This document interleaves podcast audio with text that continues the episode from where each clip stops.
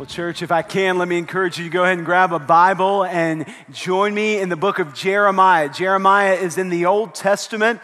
Uh, it's right near the middle of the Bible, and so if you if you open your Bible and you find Psalms or Proverbs, just keep going a little bit to the right. You'll get past Isaiah. Just keep going. You'll come to Jeremiah right near the middle of the scripture. And we're going to be in chapter 29 here this morning. But as you're as you're turning there, and I do want you to know there's Bibles all over the room. So if you if you don't have a Bible with you today, we'd love for you to be able to see for yourself what the Word of God is saying. Grab one of those Bibles and, and turn with us. I do have a couple of things I want to turn your attention to, though, before we jump into this message. First is what will be happening in this room tonight. Tonight we have Man Church, and Man Church is a, a great, great gathering to celebrate. So, fellas, we'd love for you to join us tonight, just the men hanging out, worshiping, hearing a very challenging, very appropriate message tonight for guys. And I really want to encourage you bring somebody with you. Uh, a good friend of mine who's also a pastor will be preaching the message tonight, John Mark Harrison. He pastors a church up in Tennessee. And so he's preaching at his church this morning. He's going to quickly get down here to Birmingham for this evening and, and will be joining us. And it's going to be a really great night, guys. But I also want to tell you about one of the, the things that will be happening over the next week that is one of the more significant opportunities that we have a church, as a church, each and every year. This week is Crave. Crave weekend is next weekend. Students are, where are you? Come on. Now, students, that's, that's embarrassing because um, there's a bunch of y'all that are involved, and what I hear is that you're excited. So, Crave Weekend is next weekend, students. Come on. There we go. That's more like it. That's more like it. Beginning Thursday night, then Friday, Saturday, Sunday, Crave Weekend is going to be an awesome, awesome weekend in the life of our church. And, and church, here's what I'm asking of you. We're going to have the opportunity to, to spend time with several hundred students during Crave. And God's doing a great work in our student ministry right now. And I'm asking you, the church, to cover Crave in prayer. So I'm asking you this week to set aside some time at some point in this week. Just put a little reminder on your phone, do a little appointment on your calendar, and just stop whatever you're doing at some point this week and pray for Crave Weekend and pray for all of these students involved because we believe that this coming weekend there are going to be some students who literally have a life changing encounter with Jesus Christ. And we will be praying to that end. So, we as the church want to come alongside our students and believe in the next generation and pray that God is going to do a significant work in the life of students this week here at Shade. So, join me in that prayer. It's going to be a lot of fun to see what God does. Jeremiah 29, I want to read verse 1 and then verses 4 through 7 to get us started this morning. And I like to do what we do each week at the reading of God's Word. We stand. And so I'd like to invite you to stand with me if you're willing and able. And if you are new to Shades or if you're joining us online, welcome. We're glad you are here. And I do want you to know the reason why we stand for the reading of God's Word. It's because every single time we gather and turn to the scripture, we need to be reminded that the Word of God is our foundation. This is what the people of God stand upon and have stood upon for generations. And so, even as our culture changes, even as our world around us changes, the Word of God stays the same. And the Word of God is a solid rock foundation on which the people of God stand. So we stand in honor of what God says is right and good and true in His Word. Jeremiah 29, verse 1 sets the context. And this is what we see. These are the words of the letter that Jeremiah the prophet sent from Jerusalem to the surviving elders of the exiles and to the priests, the prophets, and all the people whom Nebuchadnezzar had taken into exile from Jerusalem to Babylon. Verse 4 Thus says the Lord of hosts, the God of Israel, to all the exiles whom I have sent into exile from Jerusalem to Babylon. Here's the instructions of God build houses and live in them, plant gardens and eat their produce. Take wives and have sons and daughters. Take wives for your sons and give your daughters in marriage that they may bear sons and daughters and multiply there and do not decrease. Verse 7.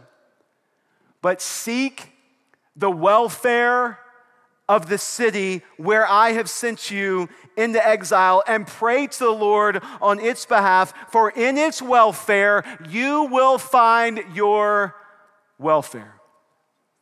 This is the word of the Lord. Would you pray with me as we consider God's word together this morning? And then after I pray, We'll be seated as we get into this message. Let's pray. Father, as we now stand before you all around this room and turn our attention to your word, it is my prayer, Lord God, that you would do what only you can do in the power of your Holy Spirit, that you would come in and rest on us and speak into our lives, knowing what we need to hear.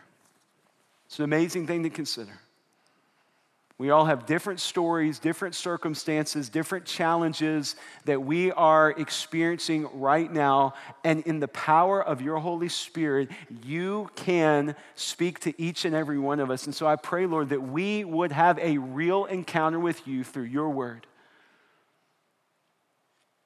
I pray, Lord God, that you would be glorified through it all, that you would use this day to lay before us what we need to see that we might walk in your ways.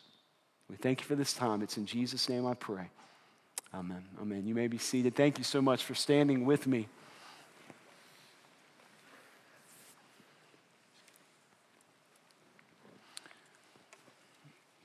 And just as a little refresher on where we've been to, to jumpstart this new year as we come to the end of January, we've been walking through for the last few weeks uh, our our vision as a church, a, a, statement that we hold up that, that really serves as our mission statement, a very simple phrase that you see plastered everywhere you see Shades Mountain. The phrase is simply live sent. We talk about this a lot.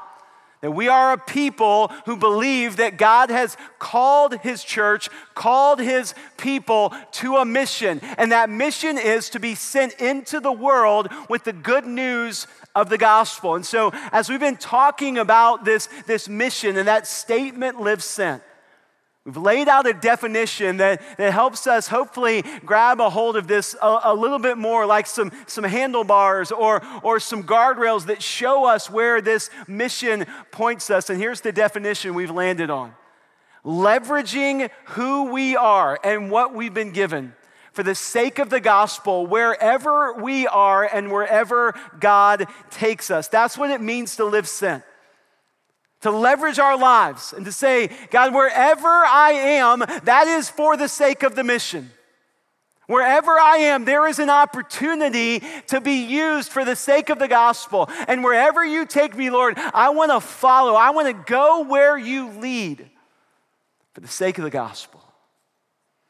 This morning, as we turn to Jeremiah 29, we are we're focusing specifically on the portion of this statement, wherever we are.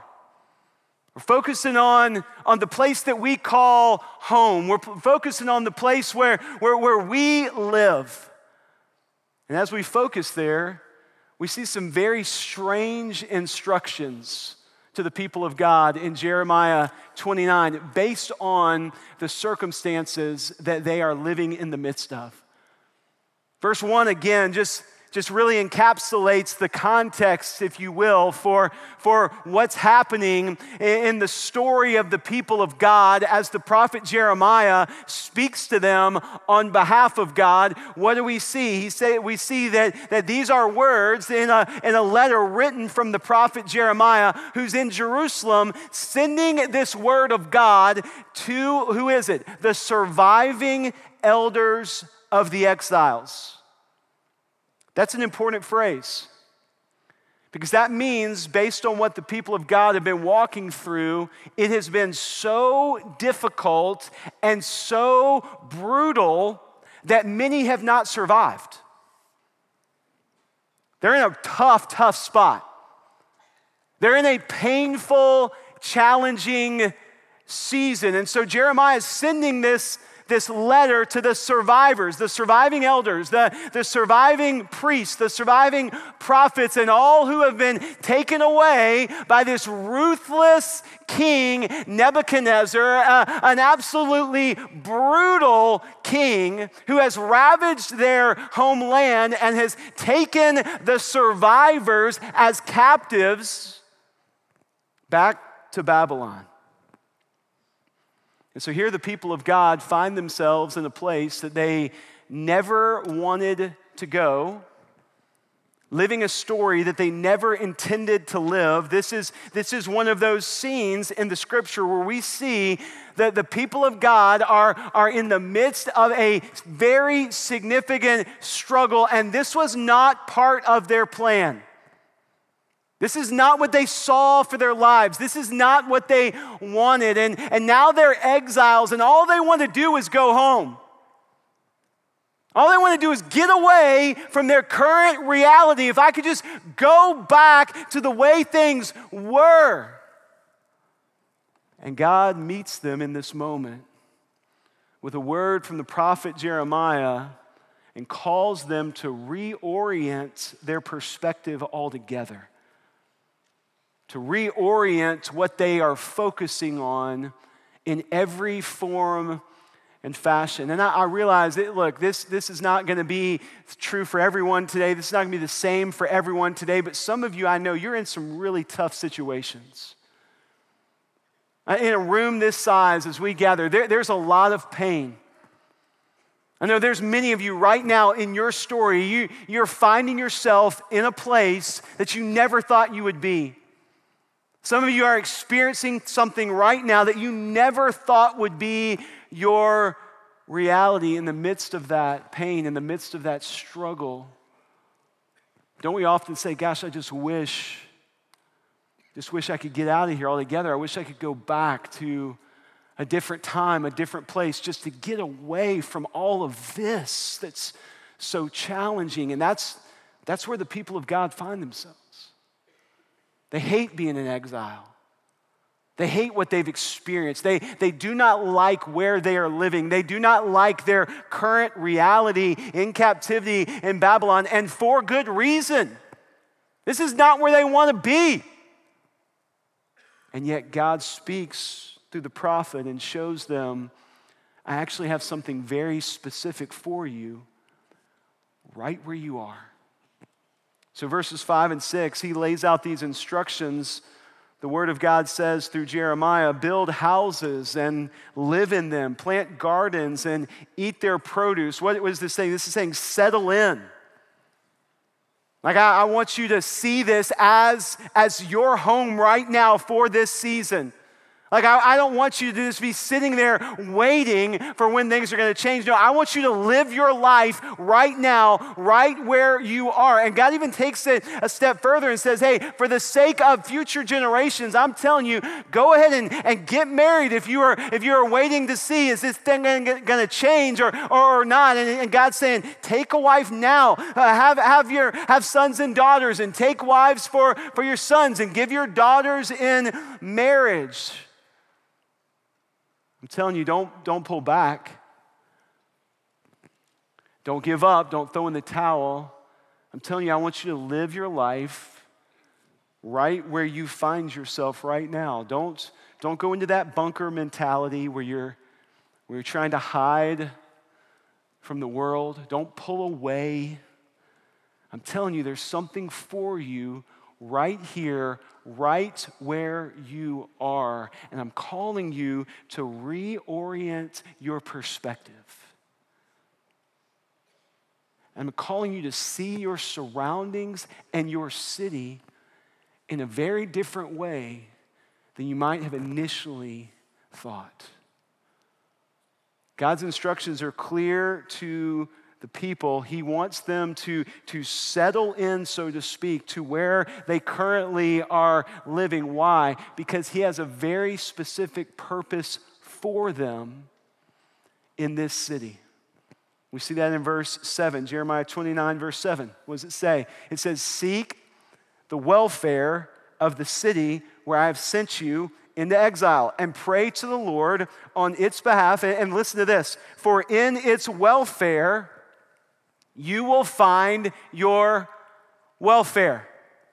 Now, that, that term is, is very important because that term in the original language, in the, in the Hebrew context, that term welfare is a term that, that often is translated shalom.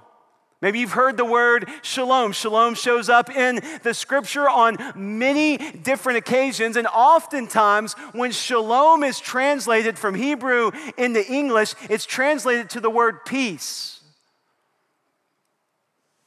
But peace is actually somewhat of a shallow translation of what shalom is really talking about. This, this term really means flourishing, human flourishing. That's why here in Jeremiah it's translated welfare as opposed to being translated peace. This is not just about two groups of people refusing to argue or, or two groups of people trying to find a way to live at peace with one another. No, that's actually inadequate. This is saying seek the flourishing of the city where you find yourself. Seek the welfare, the flourishing of the people that you're surrounded by, even those that you disagree with even those that have very different views from you. The people in Babylon had completely different views than God's people from Jerusalem. And God is saying, I'm calling you in this season where you find yourself to seek the flourishing of this city, seek the greater good of this city. For as the city flourishes, you will flourish. As the city experiences this shalom, this welfare, this flourishing, you will flourish. And as the city experiences flourishing through the people of God who have been planted right there in this city, the city will take notice. Because typically, what do we do? When we interact with people that we don't agree with, we start to fight, right? When we interact with people who don't share our beliefs, we, we start to fight, right? That's why we have Facebook. That's actually not true. I'm being facetious. That's not why you have Facebook. Stop fighting on Facebook. It's pointless and ridiculous to fight on Facebook. No, no, no. God is saying, look, look, I'm calling you to live in a foreign land with a group of people that you don't even agree with in such a way that you love the city so much that they see the way you're living and they take notice. It stands out because it's unusual. I want to share with you a quote from Pastor Timothy Keller in a book he wrote called Every Good Endeavor that talks about how we, how we live this mission and live this out right where we're planted. And this is very challenging. He says this We live in a time when public esteem of the church is plummeting. And for many outsiders or inquirers, the deeds of the church will be far more important than our words in gaining plausibility. Now, this, this is important. Keller's not saying, hey, your words don't matter. That's not what he's saying. Your words do matter. But Keller's saying your actions reflecting your words is what will be most important to those who don't agree with you. Your actions lining up with the things you say and the things you say matter are going to be most important to those looking at you, even if they're in disagreement. He goes on to say leaders in most places see word only churches as net costs to their community, organizations of relatively little value. But effective churches will be so involved in the deeds of mercy and justice that outsiders will say, We cannot do without churches like this. This church is channeling so much value into our community that if it were to leave the neighborhood, we would have to raise taxes. It's an amazing thing to consider that the church of Jesus Christ could live in such a way in a city, in a neighborhood, in a, in a, location that the local leadership of that community would say, hey, we may not agree with them, we may not even like what they stand for, but our city is better because they're here.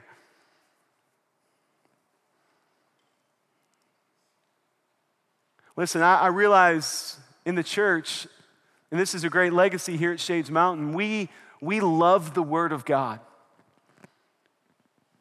We stand for the reading of God's Word. And this church has stood on the Word of God for generations. We will continue to do so. That is priority. We must care deeply about our doctrine and our theology and what the Word of God says. Please don't miss this. The way we show that we really care deeply about our doctrine and our theology and what the Word of God says is how we then live right where we're planted in light of what we say we believe. It's the old adage that people will not care what we believe until they believe we care. Our actions matter. And God is saying to his people in Babylon, in exile, in a place that they never planned to be, around a group of people that they really don't understand and have very little in common with, and is saying, okay, I want you to love this city so much and pray for this city so much that the city begins to flourish in a new way. Because as the city flourishes, you will have the opportunity to share why you're doing what you're doing. You'll have the opportunity to leverage your life right where you are. Because the city will take notice. I love church history. There are some great examples throughout church history of how this is lived out. And I want to just turn your attention quickly to a beautiful example in church history of how this was lived out. In the 1800s in London, England, Charles Spurgeon was the pastor of the Metropolitan Tabernacle. Now, we've got a picture of Spurgeon. We're going to put it up on the screen because this is a preacher. I mean, look at Spurgeon. He's a boss, okay? I mean, that beard is legit. He's got a cane. I'm going, man, I need a preaching cane. That is serious. He is the OG. I mean, he is the man. And God has used Spurgeon in many ways from the 1800s until now. I mean, his writings continue to impact church leaders and pastors in a very significant way. But his ministry was happening at a time in London where there was actually a lot of chaos. It was in the midst of the rise of the Industrial Revolution. And so people were moving from the English countryside into the city of London in droves, in, in record numbers. And, and there was energy and excitement in all this, this new work of the Industrial Revolution. But at the same time, there were not enough jobs for everyone. And so, as the Industrial Revolution was drawing people to the city, poverty, homelessness, crime. It was growing at a rate that it had not ever grown before. And so people in the city of London became very concerned at what they were seeing in their city. And their, their response to their concern was let's get out of here. Let's move out of the city. And you can study this historically. In the, in the mid 1800s, there were churches that moved out of the city of London. There were people that moved out of the city of London altogether. They wanted to get away from the problems, they wanted to get away from the crime, they wanted to get away from the poverty and the homelessness. Spurgeon said, We're not moving. This is where God has called us. This is where God has placed us for such a time as this. And so the Metropolitan Tabernacle began to respond to the needs, the growing needs of their city. They, they began to meet the needs of those who were impoverished and, and, and homeless. They, they began to reach out to those who were, who were living around them in the neighborhood. And they began to be laser focused, not just on those who were inside the walls of the church, but those who were just over the walls of the church church, so to speak, seeking to point them to the good news of the gospel through the way they loved the city and prayed for the city. An amazing thing happened. The Metropolitan Tabernacle began to grow at such a rate that Spurgeon began to tell the members of the church would you please take at least one Sunday a month where you don't come to worship? Don't show up because we don't have any room. And, and our, our neighbors are, are coming to church, and, and those who are lost are coming to hear the good news of the gospel, and we're out of seats. So I'm just telling you, thanks so much for your faithfulness in membership. But next Sunday, could you just go to the lake? Just go to the beach. And this is before online church, so it's not like, hey, go and watch somewhere else. It's like, hey, just go. We need your seats. God did an unbelievable work. Matt Carter, in his book, For the City, he writes about this historically, and he says this it's an amazing thing to consider. He says Metropolitan Tabernacle's influence spread so quickly throughout the poor and all the way up the class ladder to the aristocracy, it got to the point that if the Metropolitan Tabernacle had shut down at any point during the decade of grappling with the problems of the Industrial Revolution, the city of London would have been crippled. They would have grieved the loss of the tabernacle. That a church is so involved in the needs of the city and so committed to praying for the city and so actively pursuing the flourishing of the city that the city can't help but notice. And the city is better because that church is in the neighborhood.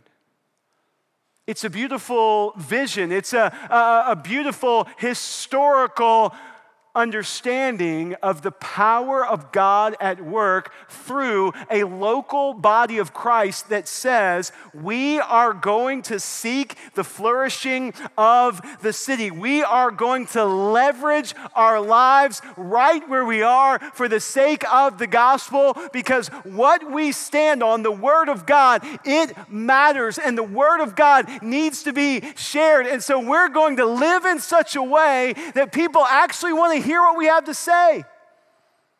We're not gonna, we're not gonna build walls to try and keep the city out. We're not gonna say the city is our enemy because of some of the problems. We're gonna say that's our home. We gotta be involved. And it's amazing that God is calling his people through Jeremiah in a place they never wanted to be in a place that they struggle to live, and saying, hey, seek the flourishing of the city. There's a reason why you are there. And God also makes it clear that He, He is the one that called them. I love what happens in the progression, progression, progression excuse me, of the verses we've read today in Jeremiah 29, beginning in verse 1, there's a statement that is used at the end of verse 1. It says, All the people whom Nebuchadnezzar had taken into exile from Jerusalem to Babylon. That's, that's what the people were aware of. Nebuchadnezzar, this ruthless, evil king, has invaded their land. He has brutalized their people. He has, he has ransacked their homes and he has drugged them into captivity. And so the people are looking around, they're saying, hey, we're in Babylon, not because we want to be here. We're in Babylon because the evil king Nebuchadnezzar, he drug us here against our will. But remember, God is reorienting the perspective of his people. And he wants them to see that he has them where he has them for a reason. And so in verse 4, it says, Thus says the Lord of hosts, the God of Israel, to all the exiles, listen, whom I have sent into exile from Jerusalem to Babylon. Hey, you thought you were here because of Nebuchadnezzar, but I want you to know you're where you are because I've sent you there. Verse 7 says the same thing Seek the welfare of the city where I have sent you into exile. And this is, this is the reorientation. Some of you right now, you, you really love where you live. You, you love this city. You love Birmingham. Many of you have been here for years and, and, and it feels comfortable. It feels like home. And you're saying, Yeah, I'm here because I want to be here. I'm here because my family planted roots here years ago. I'm here because a job brought me here. I'm here because I, I, I, go to school here. I'm here for all these different reasons. And the Word of God is saying, hold on, hold on, don't miss the big picture. Yeah, job may have brought you here, school may have drawn you here, family roots may have kept you here. But you're here because you've been sent. And in the bigger picture, in the bigger scheme of things, God is saying, You are where you are for a reason. I have sent you there. So seek the flourishing of your city, of your neighborhood. Live in such a way that the city sees the good news of, of a people that have been sent to seek the flourishing of this city and point to a God who is pursuing them with his love.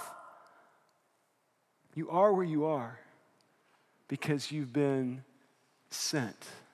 So leverage your life wherever you are for the sake of the gospel. You see, really, the Word of God is challenging the people of God to think the way a missionary thinks to, to, to, to look at where you live and say, I've been given a missions outpost. I am a missionary in a foreign land. What does a missionary do? A missionary studies the landscape, they, they study the place where they've been called, they learn the language, they learn the people, they begin to love the people, they, they begin to be brokenhearted over the needs of the people, they step in to try and meet the needs of the people so that through meeting needs, they can share the good news of why they are there in the first place. And yet, many people for a long time in the American church have bought into a lie that says a missionary is somebody that goes across the ocean a long way away and we might hear from once or twice a year, and we'll let them do that. But we just get to live here and do our thing and show up at church from time to time. But we're not missionaries. No, no, no, no. We're not missionaries. And nothing could be further from the truth according to the Word of God. No matter where you find yourself, if you are a follower of Jesus Christ, you are a missionary at a missions outpost strategically placed by a sovereign God who desires to use your life to point people to the good news of his love. That you might leverage your life for the sake of the gospel. I want to end today real quickly looking at a quote from Spurgeon, who we were just talking about. Listen to what the Prince of Preachers says as he talks about the gospel. He says, If Jesus is precious to you, you will not be able to keep your good news to yourself. You will be whispering it into your child's ear. You will be telling it to your husband. You will be earnestly imparting it to your friend. Your heart will speak and your eyes will flash as you talk of his sweet love. And then here's the line listen, listen to the Prince of Preachers. I love this. This is the cane right here. Every Christian here is either a missionary or an impostor. Every Christian here is either a missionary or an impostor. You're either viewing where you live as a missions outpost in a foreign land where you've been called to seek the flourishing of the city, to love the city, to serve the city, to share the good news of the gospel, to leverage who you are for the sake of the gospel. You're either viewing your, your office that way, your school that way, your neighborhood that way, your golf club that way, your book club that way. You're either viewing your, your life through the lens of a missionary or you're just going through the motions. Because the Word of God says to the people of God, you've been given a mission. So either you live the mission or you're just you're just posing. You're just an imposter. I just ask you to consider how are you viewing where you live? How are you viewing wherever you are? For God has sent you and God will use you if you will orient your life around this good news of what Jesus Christ has done. I realize you may be here today or you may be joining us online and you're saying, hey, I, I appreciate what you're saying, but I'm not a follower of Jesus. And, and here's what I would say to you if you're, if you're not a follower of Jesus, or, or maybe you're wrestling in your faith and you haven't really landed on what you believe about Jesus, as, as we talk about the mission, here's what I hope you will hear God is pursuing you with his love in such a way that he has called his church to live out the faith in such a way that you get to see the good news of the gospel and hear the good news of the gospel. That's how much God loves you. That He's called His people, the church, to, to leverage our lives and to seek the flourishing of the city and to live uh, in this neighborhood, in this community, in this city in such a way that, that you could see there is a God who loves you. And you could hear what Jesus Christ has done for you.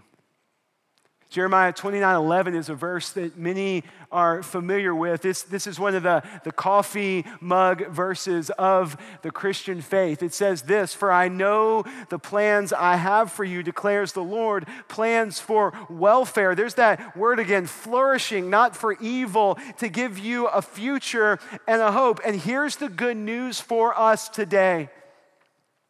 This is a specific promise to the people of God who are in captivity in Babylon, but this verse is saying to the people of God today there is a God that loves you there is a God that desires your flourishing through the good news of what He has done. What has He done? He has sent His Son, Jesus, to die on a cross for your sin, to pay the price that your sin demands. He has resurrected His Son from the grave, defeating sin and death, providing forgiveness, providing grace, and He has called you to something greater than yourself. He has called you to something where there is is a future and a hope. And if you will trust Jesus at his word, you will receive this gift of the gospel. That's right. There is good news for all who trust in Jesus. And we've been called to share that good news to those who have yet to believe. Let me pray for us as we close. Father, we love you. We thank you for this incredible gift that we have to turn our attention to your word. And we pray, Lord God, that you use your word right now, even now, in our lives to, to reorient our perspective wherever we need to see more clearly, wherever we need to see differently. Lord, show us what you desire for us to see.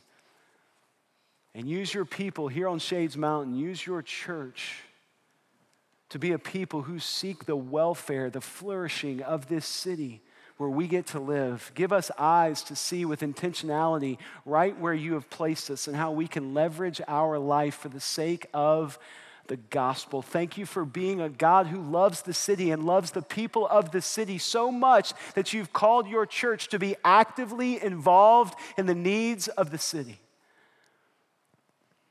And Lord, I pray that the city is not the same because of what you do through us. Father, for those who don't know you, it is my prayer that today they, they would see and understand that there is a God who loves them. That you have sent your son Jesus to, to die on the cross for their sin, Lord, that they might be forgiven and, and receive this gift of new life. Lord, I pray that there be some today who trust in you as Savior and as Lord. We thank you for the gift of salvation, and we thank you for inviting us to be a part of what you are doing to share this good news in the place that we call home. And we lift all this up in the name of Jesus, our Lord. Amen.